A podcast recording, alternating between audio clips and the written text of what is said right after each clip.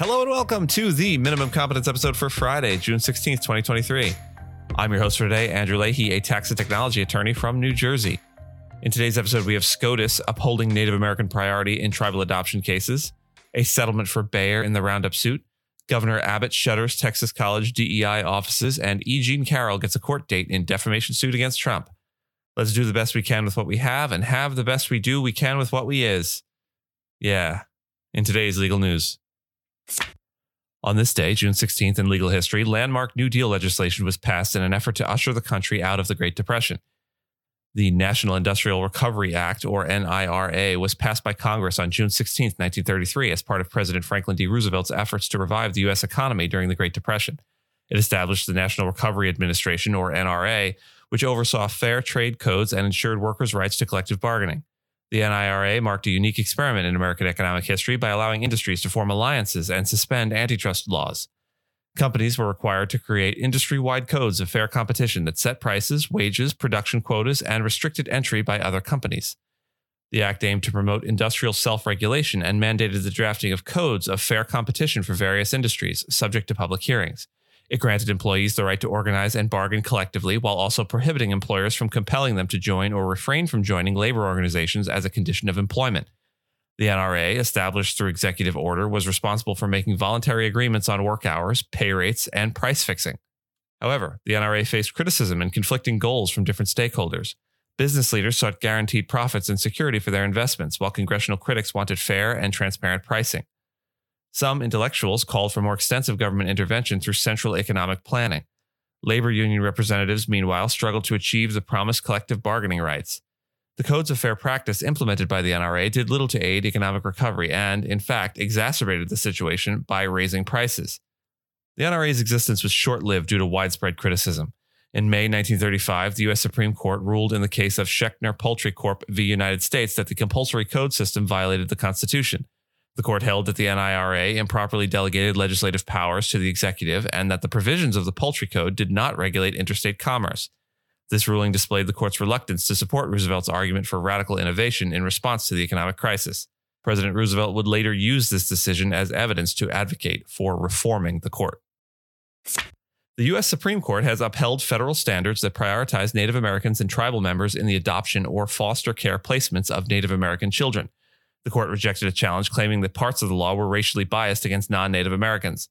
The ruling, with a 7-2 vote, overturned a lower court decision that struck down a requirement giving preference to, quote, other Indian families in adoption and foster care. The plaintiffs, the state of Texas, and 3 non-Native American families lacked legal standing to bring the case, according to the justices. The Indian Child Welfare Act of 1978 was enacted by Congress to end the practice of removing Native American children from their families and placing them with non-Native Americans. The law aimed to protect tribal sovereignty and Native American children. Native American groups celebrated the decision, emphasizing the importance of the law for the safety and well-being of Native children and families. The Supreme Court's ruling did not address the merits of the race claims in the case, leaving room for future lawsuits. The decision will impact the adoption efforts of one of the families involved in the case. Bayer AG has agreed to a $6.9 million settlement with New York Attorney General Letitia James over claims that it misled consumers by advertising Roundup weed killer as environmentally safe.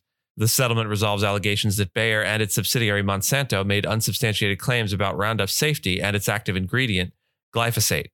The claims included statements that Roundup does not harm anything other than weeds and poses no threat to animal life.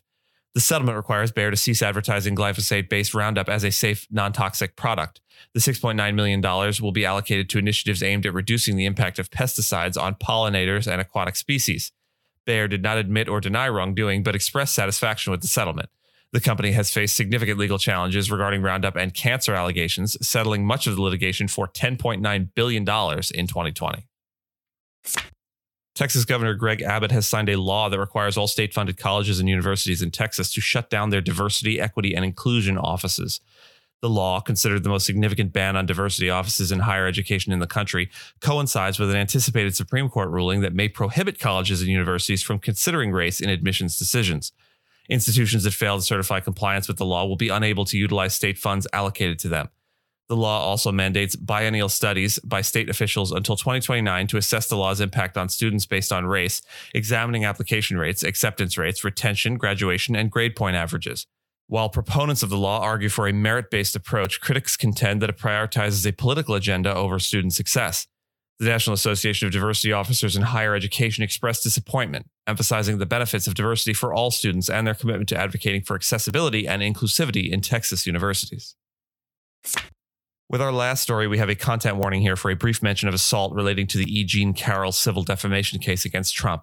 If that isn't something you can hear right now, we get it, and we'll see you back here on Monday, so have a great weekend. A federal judge has scheduled the second defamation trial of writer E. Jean Carroll against former U.S. President Donald Trump for January of 2024. The trial will proceed on January 15th, 2024, unless the case is previously resolved. This raises the possibility of Trump facing three trials early next year as he pursues the 2024 Republican presidential nomination. Trump is facing criminal charges in Florida for mishandling classified documents and in Manhattan for covering up hush money payments to a porn star. Carroll is seeking at least $10 million in damages from Trump for defamation. Her lawyer expressed the desire to move quickly with the claims. Trump had denied raping Carroll in the mid-1990s and had claimed that she was, quote, not his type.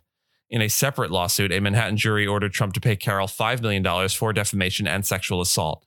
The judge has allowed Carroll to amend her lawsuit to include recent comments made by Trump on CNN. And with that, I thank you so much for listening to Minimum Competence, your daily news podcast for lawyers. If you're looking for more than Minimum Competence, links to further reading on all the topics touched on today are in the show notes. If you have any questions or story suggestions, you can find us on Mastodon on the esq.social instance. I'm at Andrew, and my co-host Gina is at Gina. The views, thoughts, and opinions expressed in this podcast are those of the hosts and do not represent those of any organization we may be affiliated with. Nothing here should be construed as legal advice because it is not legal advice. Reviews go a long way towards helping new listeners to find our show. If you have a moment and can leave a rating or review on your podcast player, we'd sure appreciate it. And if you know someone that might be interested in the story we cover, consider sending them the episode. Minimum Competence is available at minimumcomp.com and wherever you get your finely crafted podcasts. We'll see you back here on Monday. And until then, remember, we'll see you back here on Monday.